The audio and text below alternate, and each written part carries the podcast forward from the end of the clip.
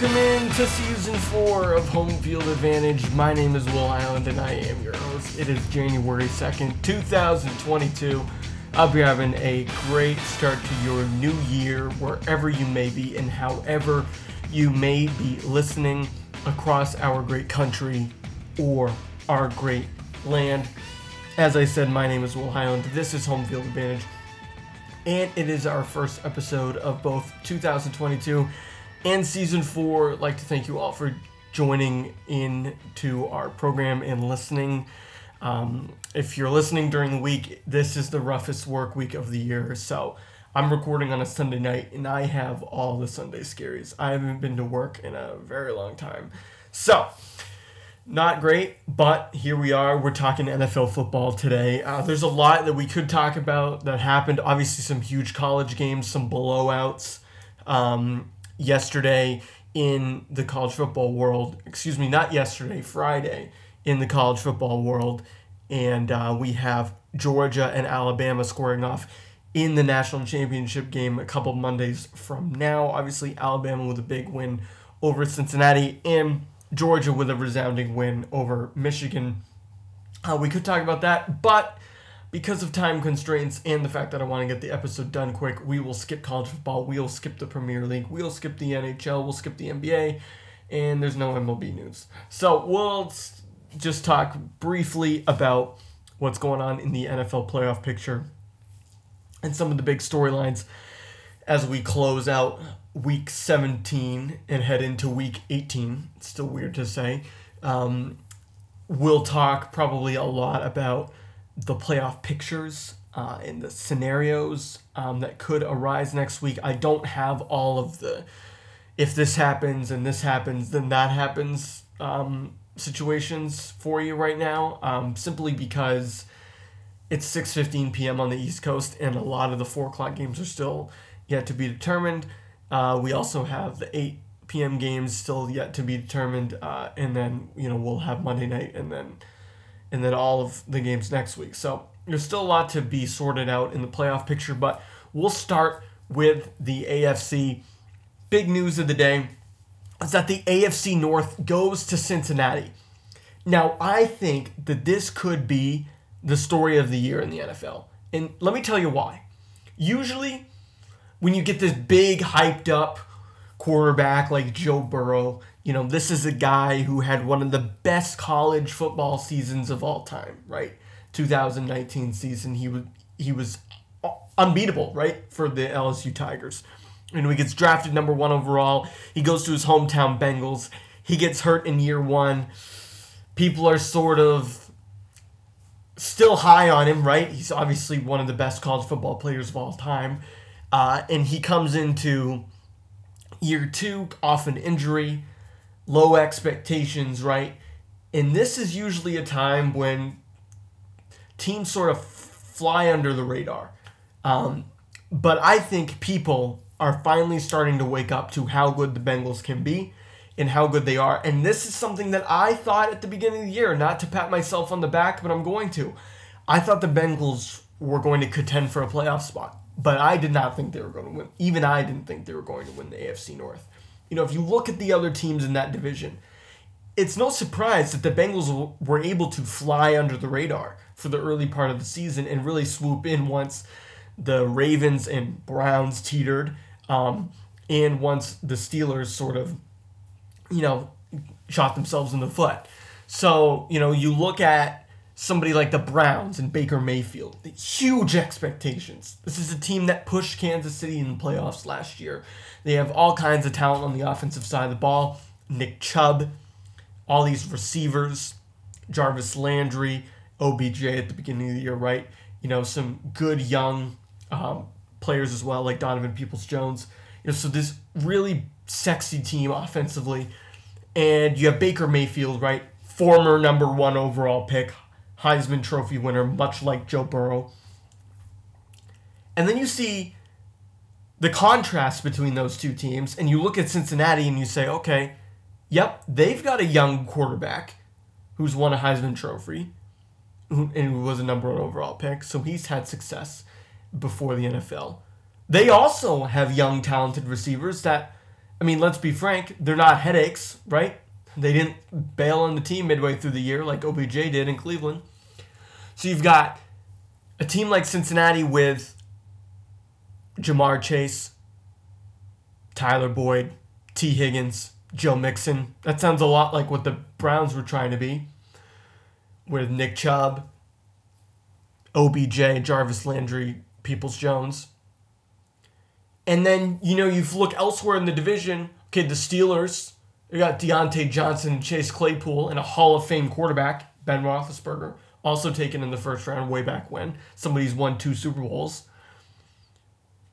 And then the other Heisman Trophy winning quarterback in the division, Lamar Jackson, gets hurt halfway through the year. His team falls apart mentally. They lose two games when they probably could have won those two games um, by going for it, going for the two point conversion rather than uh, tying the game with the best kicker in the league. And so I look at the reasons why Cincinnati wins the division. They're just the most consistent team. You know, they had a couple of bad losses. They had that bad loss to Cleveland midway through the year, I think. Um, you know, I think they lost to the San Francisco 49ers, who, who we'll talk about in a second. You know, I think they might have even lost to the Jets, if I'm not mistaken.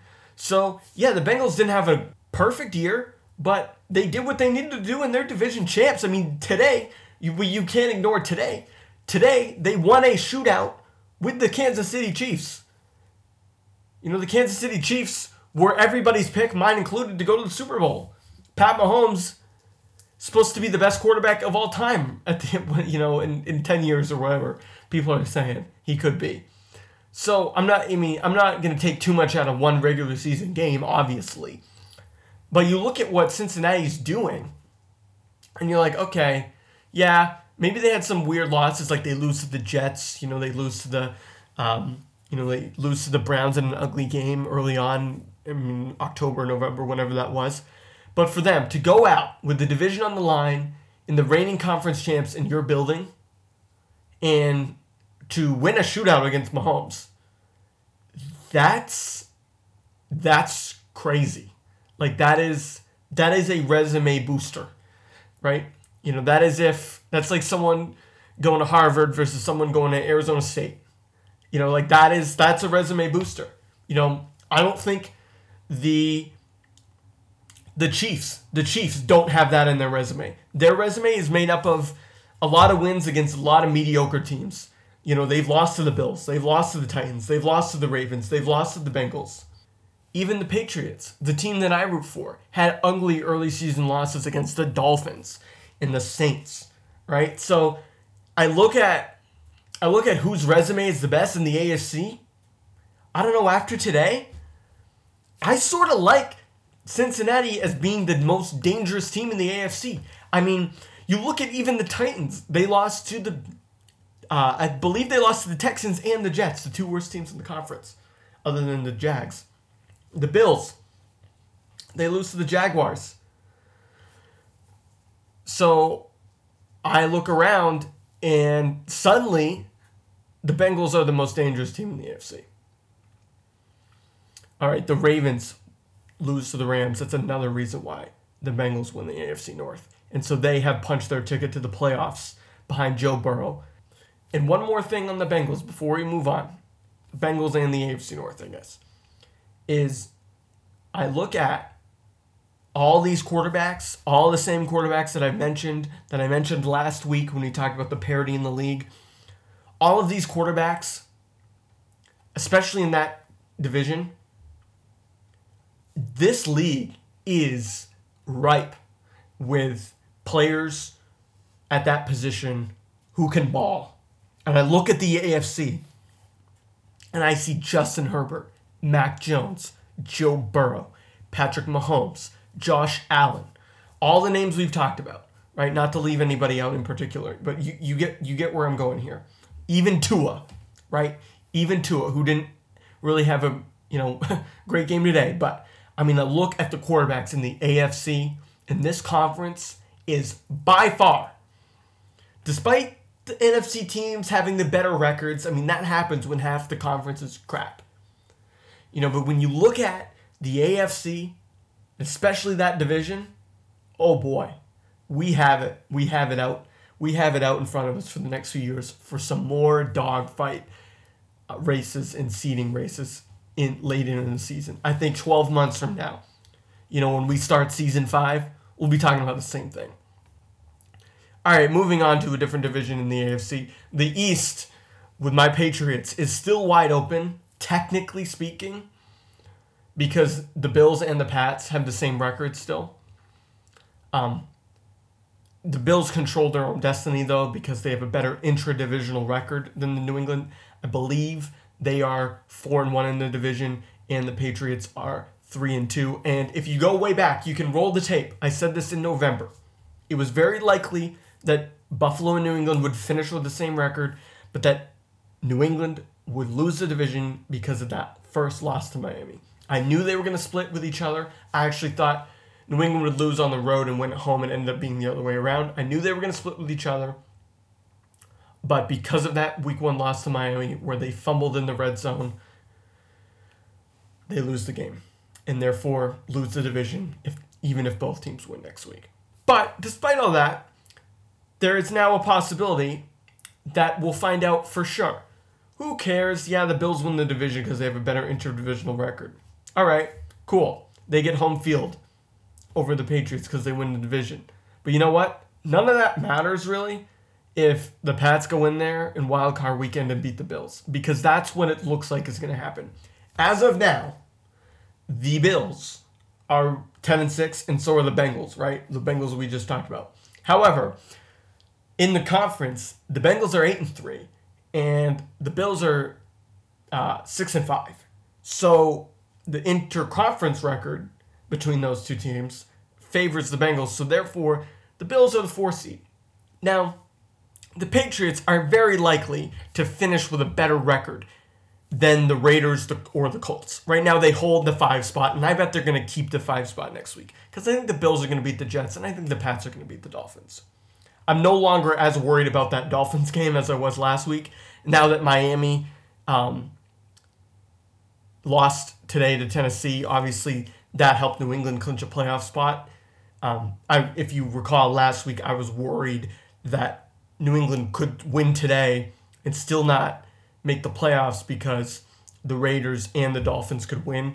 Um, the Raiders won, and the Dolphins didn't really play well at all. They lost, but you know, they, you know, they still had a chance to beat Tennessee going into the game. I mean, it's any, any given Sunday in the NFL. So now that that's out of the picture, I'm pretty confident that New England's going to hold the five spot because the Raiders are going to play the Chargers. It's very likely that the Chargers win that game because they're playing for, you know, their lives, right? I have to check real quick to figure out where that game is. Um, it's in Vegas now that I look. So I don't know. Either way, I'm fairly confident that the Pats are going to end up with that five spot still uh, when push comes to shove.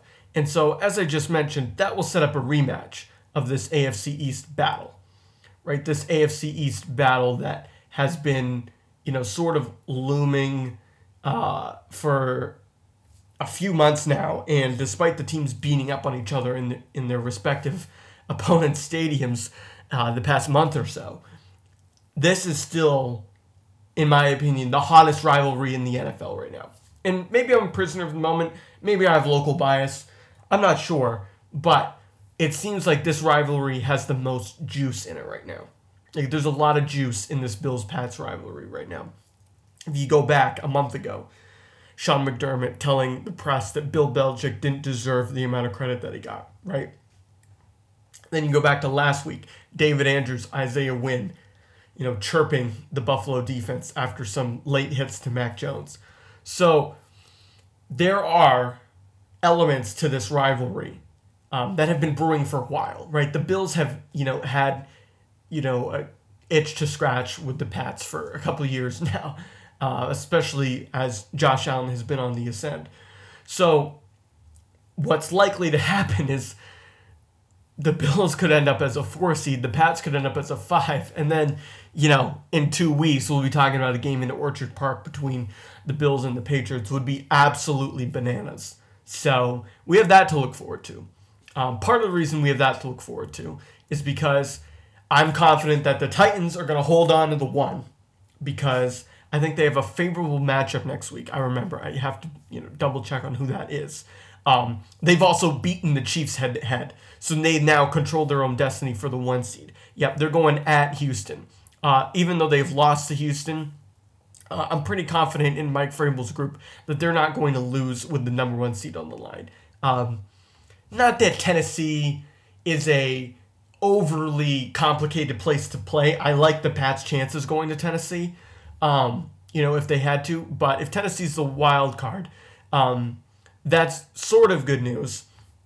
Sorry, if Tennessee's the one seed, uh, that's sort of good news um, for the Patriots in one way, um, but it could also, if things get dicey, set up a, in let's say the Chiefs by chance lose to the Broncos next week, that could set up a weird situation where New England might have to go to Kansas City in the um, in the first wildcard game, which I don't really like. Um, the way that would happen would be if Buffalo wins the Chiefs lose and New England wins. New England's still the five. Kansas City, I think, would drop to the four at that point because uh, they will have lost to everybody else that have them. Uh, and then New England would go on the road to Kansas City in the wildcard game, which I don't love. So I would prefer uh, if Kansas City stayed at the two, uh, if they win next week at Denver. Um, and I'm, you know, now I'm pretty confident, you know, that that one through four that exists right now is going to stay that way. Um, I think we're going to see the really the only thing left up for grabs is the six and seven spot in the AFC. Um, and I think that the one through five is, despite all the changes that could happen next week, I'm pretty confident that it will stay that way. And if you remember, I did say that Tennessee had the best chance of being the one seed because Kansas City had a hard schedule. That remained true after Cincinnati beat them today. I know I've been jumping all over the place, but I'm going to end it with this. Chargers Raiders next week. I think that's going to end up being for a playoff spot. Uh, the Colts, I think if they win, they're in um, next week because they'd be 10 and 7. Um, and I don't think there's a scenario where the Colts get knocked out if they win because the Chargers and Raiders are playing each other. Therefore, one of them will have eight losses and the Colts, if they win, will only have seven. So Colts are winning in, I think, next week, and then we'll see what happens between the Raiders and Chargers. Pittsburgh, I don't really know what's going on with them.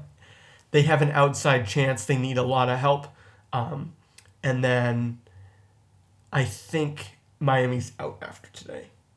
I actually, Pittsburgh could be out after today. I do not know.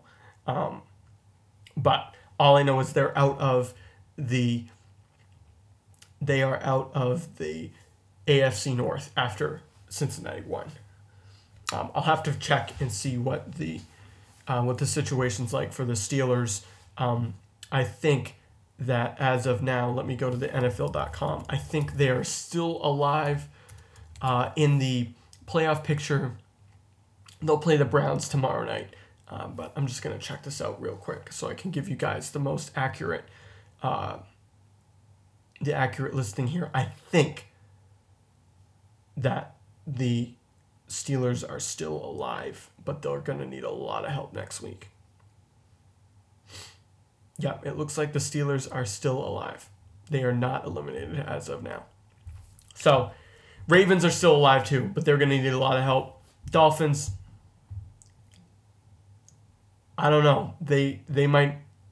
I don't know if this is updated or not, but we'll just we'll just focus on what we have. I mean, this has jumped this has jumped around so much in the past few weeks since I've been talking. So I guess if you want to take anything away from my from my predictions here, it is that one through five in the AFC will stay the same, and that I think Indianapolis wins and they're in, and then we'll see what happens with the Raiders and Chargers. All right, we're going to jump over and talk NFC in just a moment, but first I want to tell you about all we have coming up in the new year. All right, before we jump over to the NFC, I just do want to tell you about all that we're doing here at Homefield Pod. Um, first off, if you haven't listened to our TV show draft that he did a couple weeks back with the hosts of mainly Celtics, definitely go listen to that. That should be listed shortly under this episode on our feed. Uh, that was a great time talking to Embry and Matt about our favorite TV shows. Also, if you haven't followed us on Twitter at Homefield Pod um, or on Instagram at Homefield Pod, please do. We have a lot of cool stuff that we're going to be launching this year, so that's the best way to stay in touch. And part of that includes season two of The Morning Advantage, which happens every Monday, Wednesday, and Friday at 7 a.m. Eastern Time live on IGTV via Instagram. However, if you miss that live because you're still sleeping or whatever, or you're on your way to work or whatnot, uh, you can definitely watch that uh, on playback anytime throughout the rest of the day and on demand anywhere um, when you visit us at Home Field Pod. All right, moving over to the NFC. The NFC playoff picture is very top heavy. Um, as I said, they are the conference that is most equipped to succeed right now because you look at the quarterbacks in that conference. Obviously, you have Brady, Stafford, Rodgers. Those are some of the veterans in the league. Um, you know, obviously, there's Matt Ryan in that conference too, even though the Falcons are eliminated. You know, still Matt Ryan over there. You know, you look at the quarterback play in that conference, it tends to be a little older. Kirk Cousins, um, you know, Russell Wilson, Matt Stafford, Brady, Rodgers, all those guys. Dak, Kyler, sort of the young younger group. Um, but you know, right now they are by far the better conference. Like there are three teams there right now with 12 wins and two with 10 or more. We can't say that about the AFC. So the NFC is definitely by far right now the better conference but it's also the less competitive, more top heavy conference. Um, like Green Bay, I think it's going to hold on to that one seed. LA, I think they'll somehow find a way to keep hang on to that number two. Tampa as a three, Dallas as a four. I like all that right now. Um, I'll have to check on the score real quickly between Dallas and Arizona. I'm not sure what it is. I know what's going on right now, and it should be the second half by now. It looks like Arizona's up big, 22 to seven. So if Arizona, so if that score holds, uh, then you could have a situation where Arizona doesn't really move up because they'd only be 11 and 5 and the Rams are 12 and 4. Um, but at the same time, uh, it will be Dallas holding on uh, to that four. So nothing's really changing despite what goes on in that game. So I like the one through five staying the way it is, uh, even though um, you know there's still some moving parts among the teams in that in in that rotation um, because of the fact that that Dallas Arizona game doesn't have uh, an immediate ramification.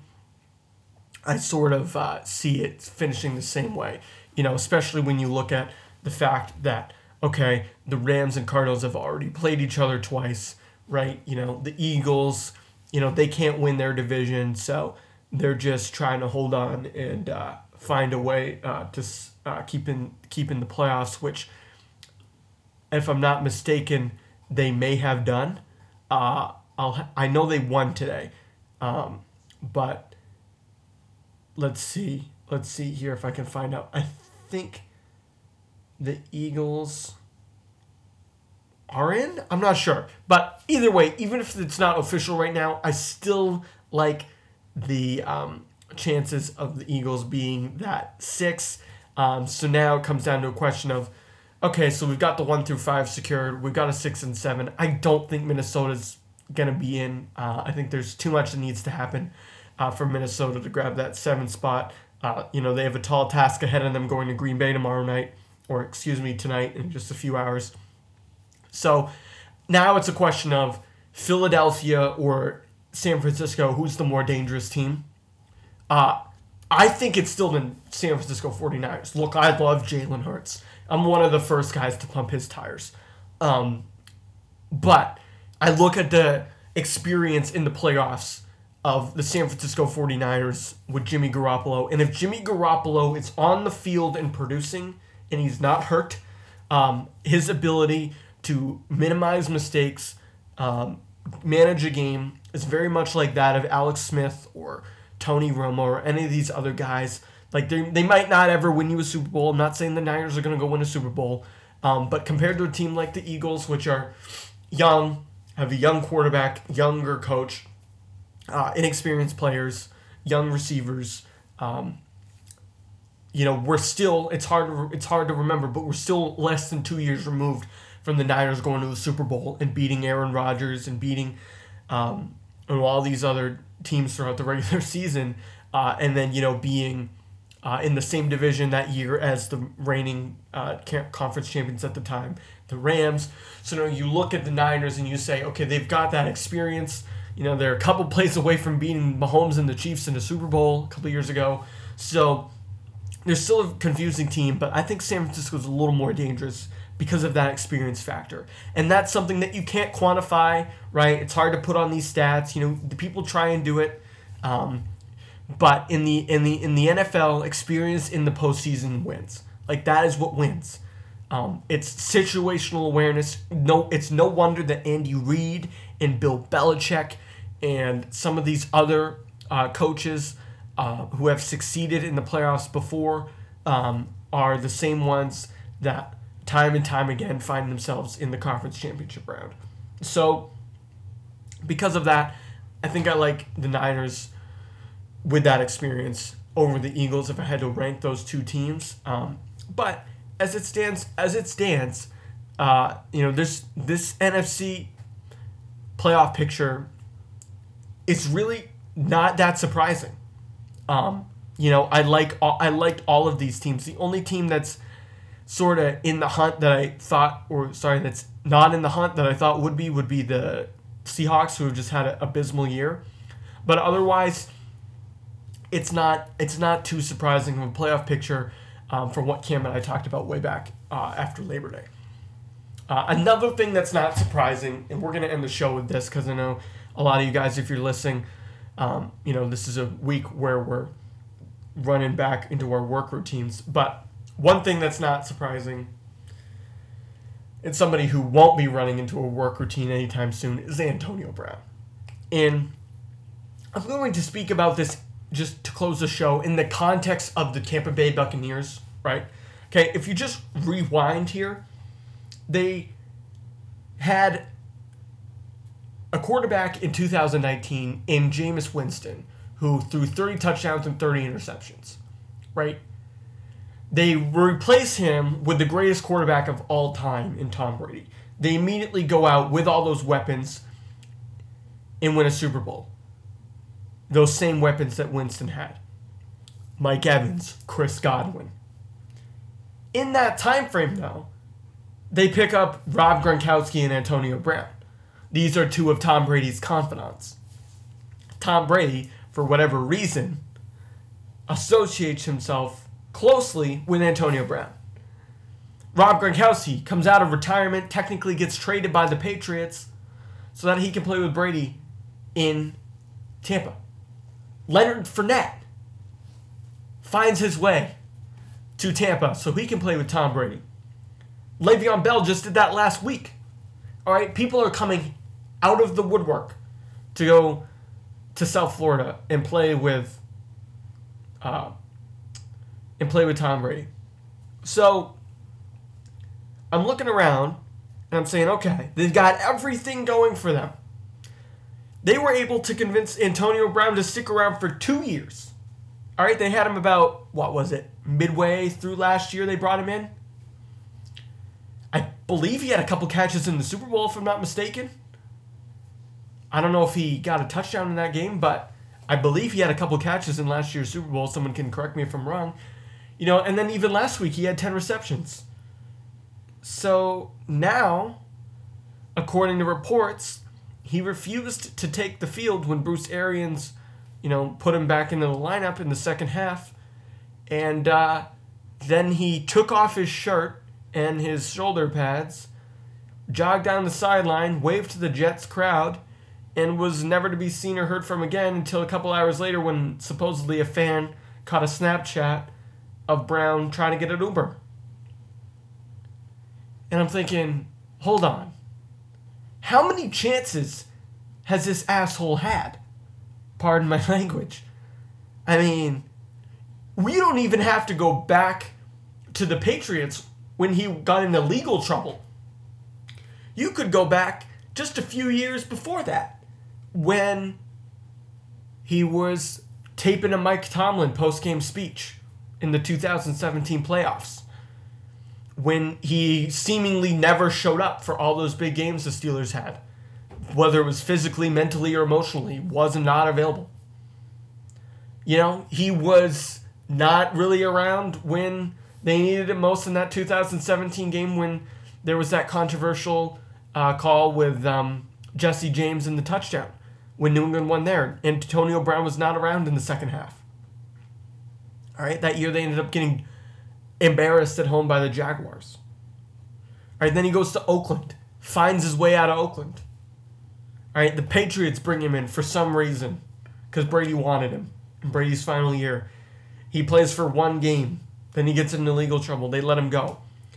Then you think he's found a resurrection of his career in Tampa with Brady, who's like the one guy left in the NFL that believes in him. And here they are today the defending Super Bowl champions, losing on the road to the Jets. The Jets. And Tom Brady's got to be thinking, how many more chances do I have to give this guy? He's like, look, I'm here. I'm trying. We already won our division. You know, we still sort of have a chance at the two seed or the one seed, although it's difficult. You know, they don't have a head to head game with Green Bay. They lost to the Rams, you know, but they they want to win. They want to set themselves up with, with winning football right? There's winners on that team. They all won a Super Bowl. They returned all of their starters. You would think they'd all be winners. Tom Brady looks at the sidelines, sees Antonio Brown running shirtless into the tunnel. What the hell is going on? That guy has to be mentally deranged. You know, I really hope I hope for everyone's safety, his included, that he's able to f- turn his life around. I don't care about his football career anymore because it's clear that that's over the one the one guy and the one team that would give you a shot. You blew it. You blew it. If there was anybody left in the NFL that was going to give that guy a shot, it was Tom Brady and Bruce Arians. Bruce Arians said after the game, he's no longer a Buc. All right? No one is going to give him another chance. And if a team does, like let's say just pick a team out of a hat, like the Cowboys, God forbid, or the Bears, who have young quarterback they're trying to mentor let's just say, just pull out of a hat. Maybe somebody next year gives them a shot in training camp. They're out of their mind. Okay, you know this is this is what drives me nuts about Antonio Brown. All right, and I'm gonna get back to my original point about his overall health in a second.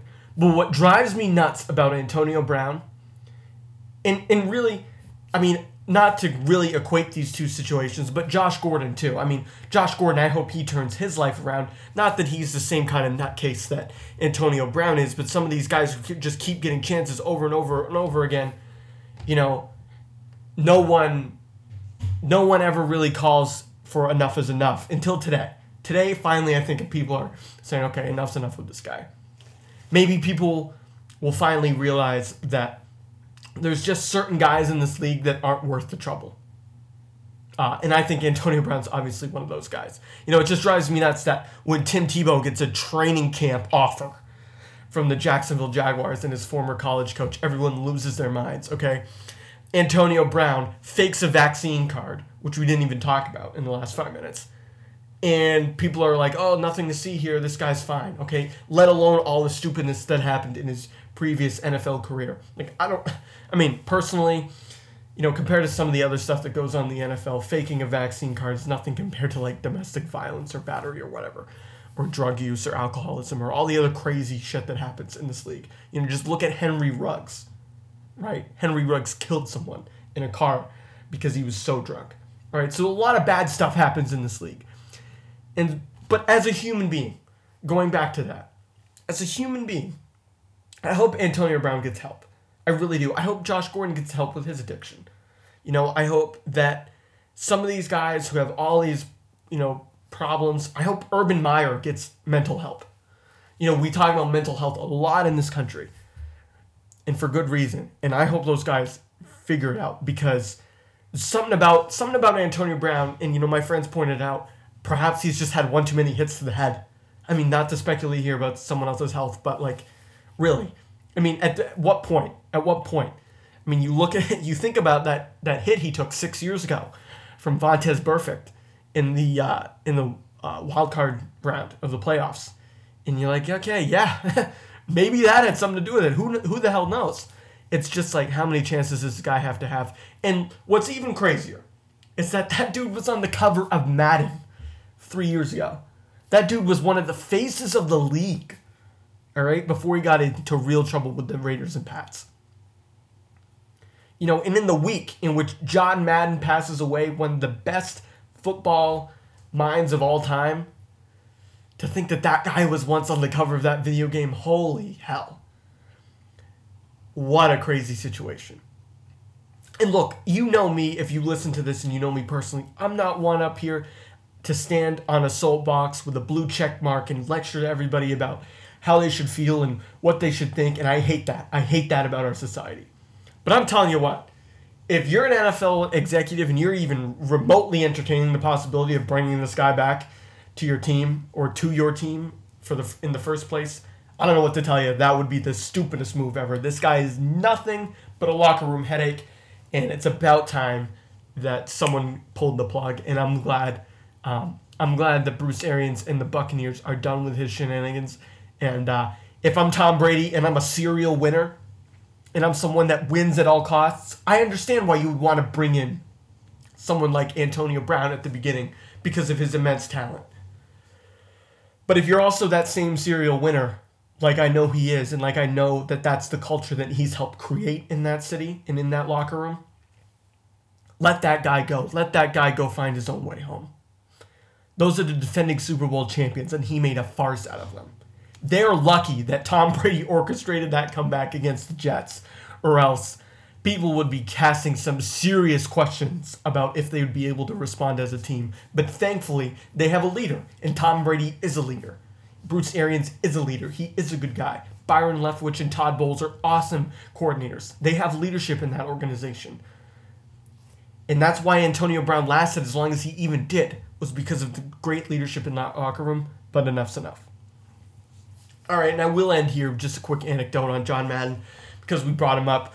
Uh, John Madden, you know, was clearly one of the most influential um, people who uh, were ever involved in the game of football.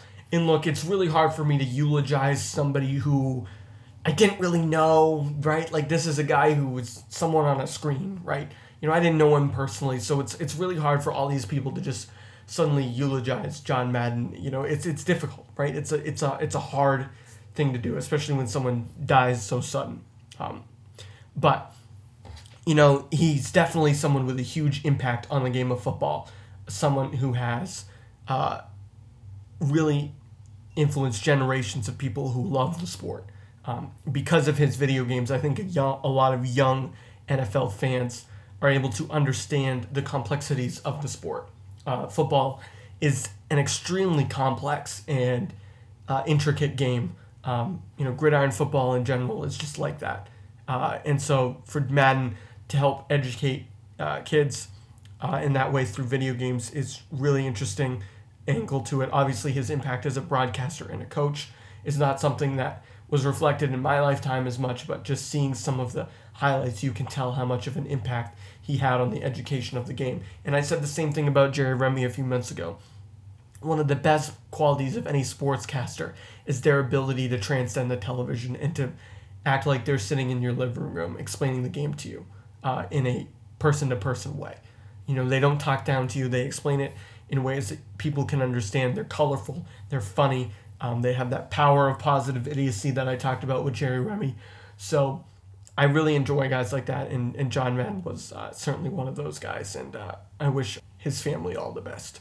Uh, another passing that happened in the NFL world was uh, former Cowboys player and NFL head coach Dan Reeves uh, died at um, age 77 uh, Dan Reeves was, I believe, involved in nine Super Bowls, um, which is just crazy.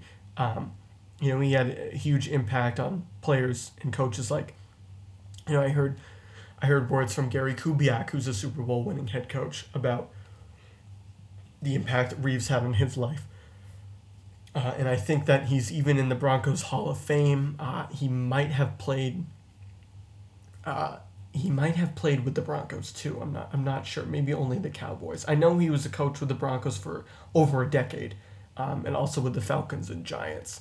Um, but just, just unbelievable uh, impact on uh, on the sport that those two gentlemen had. And uh, again, I wish, I wish their families all the best in this tough time. Um, that's going to do it for this episode of Home Field Advantage. I thank you all for listening to this episode, uh, our first of the year. Uh, we have a huge year ahead of us, lots of great stuff to look forward to. So I'm happy to have each and every one of you on board. Um, please follow us on Instagram and Twitter at Homefield Pod and like, sh- share, and subscribe to this podcast wherever you get your podcasts. Um, we'll be back tomorrow morning on Instagram TV with our first episode of Home, excuse me, the Morning Advantage for the year. Home Field Advantage will be back next week to recap um, all the stories from the week that was. Uh, we hope you'll give us a listen there um, on Instagram and here next week. Um, but until then, hope you have a great first week of your year. Um, but my name is Will Highland, and this is Home Field Advantage.